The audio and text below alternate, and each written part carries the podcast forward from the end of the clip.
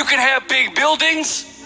You can have some cool things, but you will not know the power. We have a power outage problem in the body of Jesus Christ. It appears we're taking ground, but we got big buildings, no power. Big platforms, no power. What I love about the Holy Spirit is you could be in a prison with no lights, no music, no PA, but two guys crying out to the Holy Spirit. Before you know it, there's a revival in there. You could be in Miami and not have all the stuff. While, but you understand you can call on the name of Jesus, and before you know it, the Holy. Have you ever been somewhere where there's been a power outage? Isn't it weird? Where it's like, man, and you knew where everything was. All of a sudden, the power goes out. That's what the devil would love to do keep you in the dark about the things of God that really can change your life. We had a, a power outage um, where Laura and I live not too long ago, and it was crazy because we had all of our kids at their um, assigned seats in our house, which is like Ava up here, Charlie out here, Roman down the basement doing what they do, and the power went out. I'm talking about pitch black. And within five minutes, all of our kids to the couch that me and Laura were on. It was just so funny because we're sitting there and it was pitch black. And I remember looking at the kids and Roman was like, Dad, can you get a water out of the fridge? I'm like, You go, son. I think it's over there, but I can't be sure. And it's like we've lived in this house for a long time, know every square inch of this house, but the moment there's no power, we're like this. That's why it's so weird when people talk about the Holy Spirit stuff and they always want to be together because the opposite effect is what happens when the Holy Spirit really moves. He doesn't bring people together like this. He fills them and he sends them and he fills them and he sends them. But we sat there for a while and the moment the power came back on, all of our kids right back to their corners.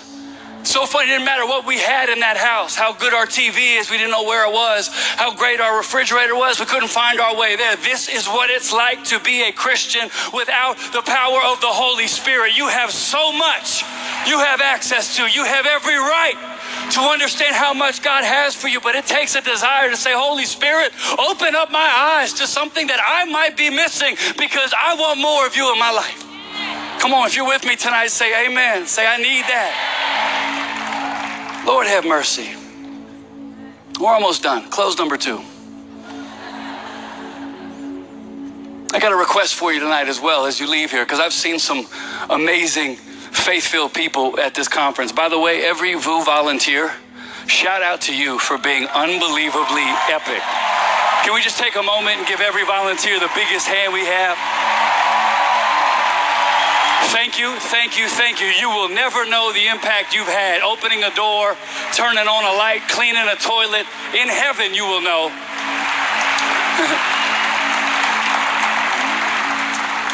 But I just want to forewarn you what's going to happen. This is a request. Please do not let this age of critical analysis lead to spiritual paralysis in your life.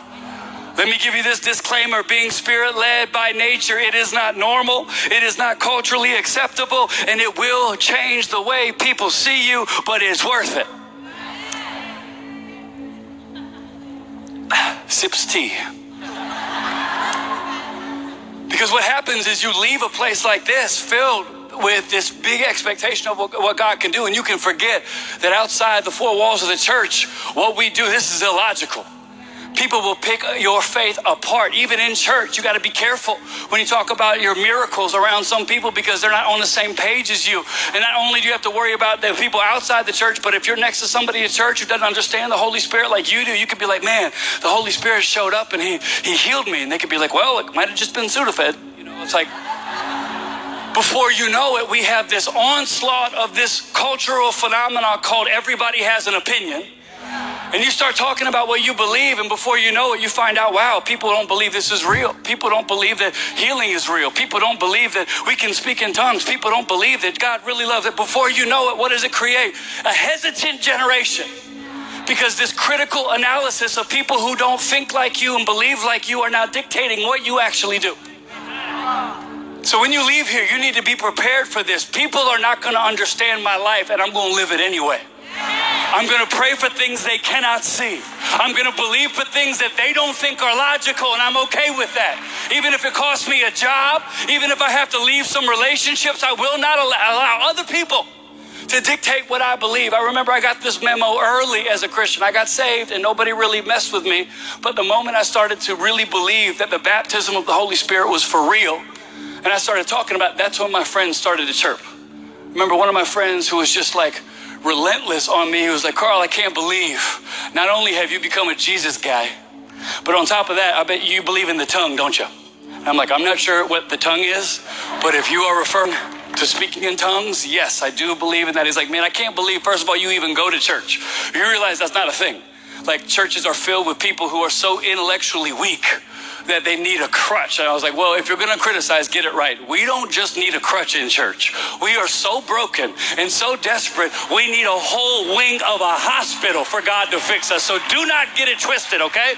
So if you're going to make fun of us, do it right. We need everything that God has to offer. We can't live a day without Him. A crack? What are we talking about? Things I just can't believe your church, you know, it's like a so it's a really weird place. And so my only recourse was either to invite him or headbutt him. And I said, well, why don't you just come to my church then? I mean, if it's so fake and it's so filled with fake people, I mean, why don't you just show up? I mean, nothing can happen, right? Just show up. I mean, it is what it is. He's like, okay, I'll come. Can't wait to see this with my own eyes. And in my head, I'm thinking, I'm going to bring him to a service. It's going to be epic. The worship will be good. The sound will be right. Because, you know, when you bring friends, the sound always goes wrong. Brother Tommy will not be there that Sunday. Y'all know Brother Tommy. He's the one that hugs you for 10 seconds way too long.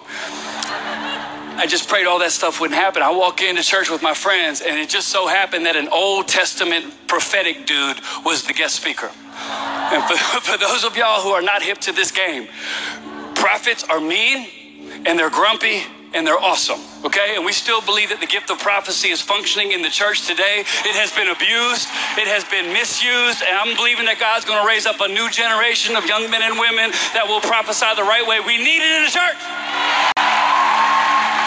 But I walked in, I'm like, man, I can't believe that on this night I got the biggest critic on earth, and there's this guy, and he got up there. He did not care about being cool. He doesn't care about you know, even using the word lit in a sentence. Like he didn't care about anything. He just got up there, and y'all, when I tell you this man was anointed, he started going to work. The kind of prophecy gift he had was the ability to walk up to somebody and read their mail. We believe that God can speak to people about other people without their permission. And he just started going through the crowd. And, you know, uh, some people were like ducking because he would look through the crowd. But, you know, me, I was new. I was like, I'm trying to get in there. I'm like, you see me? And he just started to prophesy over people, prophesy over people. And he kept looking at my row. And then he'd walk away and he kept looking at my row. My friend the whole time is going, look at this guy. I bet he's got an earpiece. Yeah, I, I, bet you he's, you know, he got some info on the way in. I can't believe we're even here. This is unbelievable. And then he calls some other people ahead and uh, he starts to pray for them. They started to fall down under the power of the Holy Spirit. We still believe this is legit. Yes, it has been misused. Yes, people can get weird, but my dad taught me, son, you got so much sin in your life, you don't need to spend time judging who's really getting ministered to when that happens, okay? So. So people start getting laid out in the power of the Holy Spirit. My friend's like, this is unbelievable. What a joke. Oh my gosh. And I'm like, Lord, really? This is your plan? You should have asked me what to do. I would have told you. And he stops and he takes two steps up. He looks at my road and he goes, You, pointing to my friend. My friend looks at me and goes, He ain't pointing at me. And he goes, I want you to come up here, young man. And my friend goes, Really? I said, Hey, it's fake. You got nothing to worry about. Why are you getting all why are you getting all shaky now? Where's that gangster that was pre-service? Go ahead. He's a huckster. My friend walked up there, and this kind elderly man who's now gone to heaven to be with Jesus. He laid his hand on his head. He said, Son, God has a plan for you. And he started to tell things about his life that nobody could have told him, only that man and God knew. And my friend, before he knew it, he was on his back looking up at the ceiling. I was right next to him. He looked at me and he couldn't get the words out. He was trying to apologize. I said, My friend, do not apologize. Welcome to the power of the Holy Spirit. He doesn't need your permission, He doesn't care if you approve or not. God loves you so much that if you would just open up your heart for a moment, you can know what it means. What do you need to let go of tonight so that the Holy Spirit can take control? Where is there something in your life that logic has gripped it to the point where you no longer believe it's real? Maybe you've been praying for your loved one to get saved. It's been years now. Pray again. Maybe you've been on every altar call somebody's given. You don't feel like there's change in your life. The Holy Spirit is working. You're getting better, whether you know it or not. This is what our God does. We're done. I got six minutes. That's a big clock. I feel like Judah and Mike got more time, though, Rich. It's like, Carl, because they're better.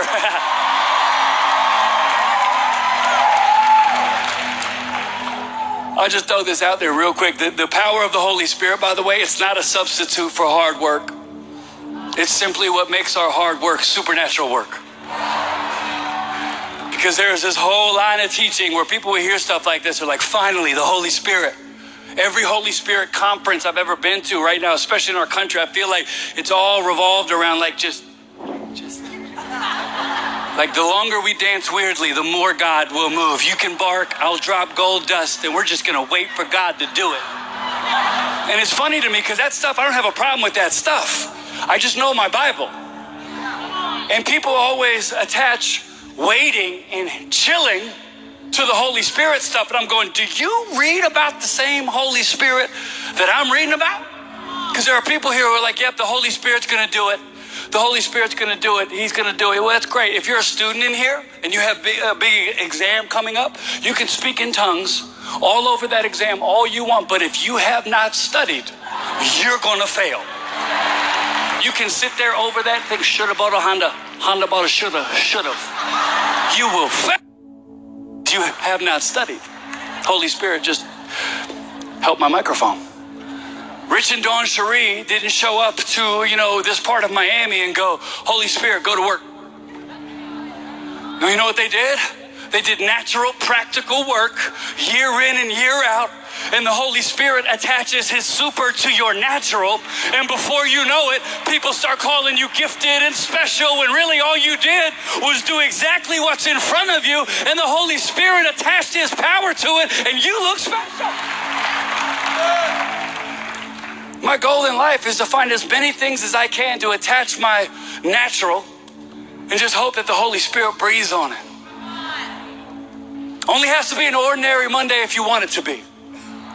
That's the beauty of being a Christian. I don't need a promotion. I don't need a vacation. I have the Holy Spirit. He is the advocate. He is the waymaker. He is the chain breaker. So I'm going to walk up to work today and I'm going to believe that this could be a day where the Holy Spirit moves could be a day where you repeat what Mike preached earlier and just talk about doing the faithful things in the little things. You know that the Holy Spirit is working in ways you cannot know. I mean, it's like getting up here tonight. I did not get up here and just hope that the Holy Spirit's going to move. No, I did what I always do when I preach, which is sit there in front of a Bible and go, Lord, there's no way that my broken self can communicate about you, a perfect Savior. These words will fail, these gifts will fail, but Holy Spirit, I'm begging you to take this average sermon and bless amazing people who desperately need you. You know what God does when He hears those prayers? He blesses businesses and He touches a marriage and He looks at a corner of Miami and says, You know what? There's some faithful people over here who are doing what they do week in and week out. I'm going to, oh my gosh. I want to encourage somebody tonight who is tired of working hard. Keep believing that the Holy Spirit's going to move. We're not in here tonight praying for the Holy Spirit to move. We know He's moving. We need to stop asking God to get behind what we're doing. Start asking the Holy Spirit to lead us behind what God has already set up for us to do. Okay, we're done. Team, come on up here. I'm kidding. I know you guys have been here for like 10, 10 minutes. Is that a Wu Tang shirt? Shout out to Wu Tang. Here's what you can expect, and then we're going to close this in two minutes, give or take seven. Should you believe me tonight, and the Holy Spirit opens this up to you, here's what you can expect. Can't expect a new job necessarily, can't expect new relationships, but you can expect power to boldly be a witness despite your weakness. That can be your expectation tonight if we do what we're about to do, which is say, Holy Spirit, fill us up like we've never known. You can expect to leave here and feel boldness and power to be a witness despite your weakness. And I want you to turn, if you still have your Bible on you, I want you to go to Acts chapter 2. It is hot up here in these lights. And I don't have time to go back to Pentecost. This is after the Holy Spirit fell on a bunch of ordinary people. I'm going to pick up the story about halfway to Acts chapter 2, verse 14. It says this. This is after they were told to go wait in a room and the, the ceiling opened up and tongues of fire dropped and people started to speak in tongues that they have never known. And we pick up the story here. It says, Peter stood up with the 11 apostles and he shouted to the crowd, Listen carefully, my fellow Jews and the residents of South Beach. You need to clearly understand what's happening here. These people are not drunk like you think they are, for it's only nine o'clock in the morning. He'd obviously never been to New York or Miami because they get it cracking early. This is the fulfillment of what was prophesied. This is what I will do in the last days. I will pour out my spirit on everybody and cause your sons and your daughters to prophesy. Your young men will see visions and your old men will experience dreams from God. The Holy Spirit will come upon all my servants, men and women alike, and they will prophesy. I will reveal startling signs and wonders in the sky above and the mighty miracles on the earth below. Blood and fire and pillars of clouds will appear, for the sun will be turned dark and the moon blood red before that great and awesome appearance of the day of the Lord. But everybody who calls on my name will be saved. I'm going to skip to the response of what happens. Go back and read the rest of that sermon because it's epic. And then Peter says this when they when they heard the when they heard the words, they were crushed. And they realized what they'd done to Jesus. Deeply moved, they said to Peter and the other apostles, What do we need to do, brothers? And Peter re- replied, Repent. Return to God, and each one of you must be baptized in the name of Jesus, the anointed one, to have your sins removed. Then you may take hold of the gift of the Holy Spirit. For God's promise of the Holy Spirit is for you and for your families and for those yet to be born and for everybody whom the Lord calls to himself. Peter preached to them and he warned them with these words Be rescued from the wayward and perverse culture of the world. And those who believed the word that day numbered 3,000 and they were all baptized and added to the church. Come on, somebody, this is crazy. So I'm going to finish as fast as I can. But I believe our calling is the same. Different ways to occupy our streets, but our calling is to be a witness. Our job on this earth is to witness to what Jesus has done. But here we see a man stepping up boldly to be a witness. And I've learned over the years, pastoring a church, that the devil is active in what a lawyer would call witness tampering, which is where somebody is supposed to testify in a court case and they've got an eyewitness account, but somebody gets to them ahead of time and tells them, don't say it. They get intimidated and they get pushed down. And before you know it, that case is supposed to go to trial and they can't find the witness because they've been tampered with. They got intimidated. Do you know what is happening all over our country today? There are Christians who are ready to step up. But the devil has been active with his tampering, and there are people who almost believe that God can use them, but the devil starts going to work. Wait until conference is over. You're going to be the real you. Wait until you get some sort of role in church. Then they're going to find out where you've been. You might as well just sit back and clap for somebody else. Somebody else has a dream, and before you know it, why would you dream now? You've already wasted so many days. You might as well just sit back and enjoy the ride because your life isn't going anywhere. Before you know it, we've got all these people ready to step up and be a witness, but the devil starts to go to work. You know what the Holy Spirit does? He reminds you of the things that Jesus has already said. So the moment the tamperer comes into play, you're able to throw back the words of Jesus because what we have now, we've gone from the whosoever's can make a difference back to the chosen few theology.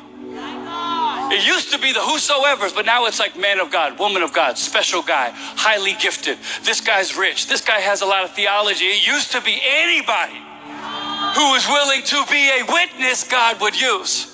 Which leads me to highlight this man Peter one more time at this conference because you need to know the guy who gave that message maybe in your mind. You got an old school TD Jakes fisherman like guy who's just preaching.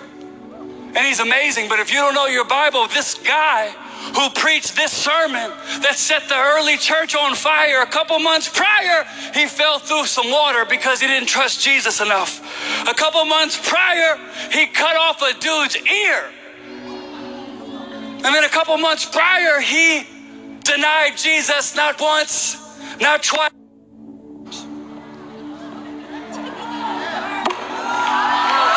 That's the kind of graphics and effects we need in church. I got to believe that in this moment where Peter heard the call to go preach this sermon, I got to believe that he would have looked around and been like, Me? Really? I, am the guy who's going to go do this? Like, really? This, people know who I am? I bet you he was like, I got to be careful out there because the guy whose ear I cut off, he could be. But there was something inside of him where he just said, Hey, if the Holy Spirit's telling me to do this, I got to do this. And he stood up and he was a witness to who our God is and what he can do. And we are still reaping the benefits of one witness who refused to be held back because of who he used to be and what he used to do. Are you trying to tell me tonight that God cannot use your broken life and use your messed up story to be a witness to the perfect God who is available to anybody who will listen? That is my question. Oh my gosh. I got to stop because this microphone's going to quit either way. But I'm going to hand this back over to Rich, and I just want to pray for you if that's all right. Anybody get anything out of this? I know it was a an hour of my favorite part of the Holy Spirit is that this phrase free refills applies to everybody. I don't care how bougie you are, how rich you are. If you go to a restaurant and they say refills are for free, people pull out thermoses because it's like amazing. If you are dry and empty tonight, you do not have to stay that way. Free refills, the Holy Spirit's here. If you have never been filled with the Holy Spirit, hey, welcome to the water that does not run dry. This is your night to leave here with more faith and more passion and more courage and more boldness than you have ever known. All it takes is one request Lord, fill me up. Is there anybody in here who is desperate? for God to fill you till overflow. If you are dry, if you are empty, if you feel like your faith is low, lift your hands. If you have never been baptized in the power of the Holy Spirit, tonight is your night. God has withheld nothing. And you got the right to ask him tonight. Say, fill me up, Lord. Just begin to pray. Just begin to pray. Then we're going to sing whatever y'all got. So come on up here, Luke. We're going to sing it together. Father, as we lift up hands tonight that are desperate for you, I pray tonight you would impart gifts. You would stir up faith. You would open up eyes. You would enlarge people's vision. You would remind people that God is for us, not against us. And Miami would never be the same because of it, Lord. We pray tonight that you would have your way. We are open and we are available. And Lord, we ask you to pour it out in Jesus' name. If you believe it, lift up a shout of praise in this place.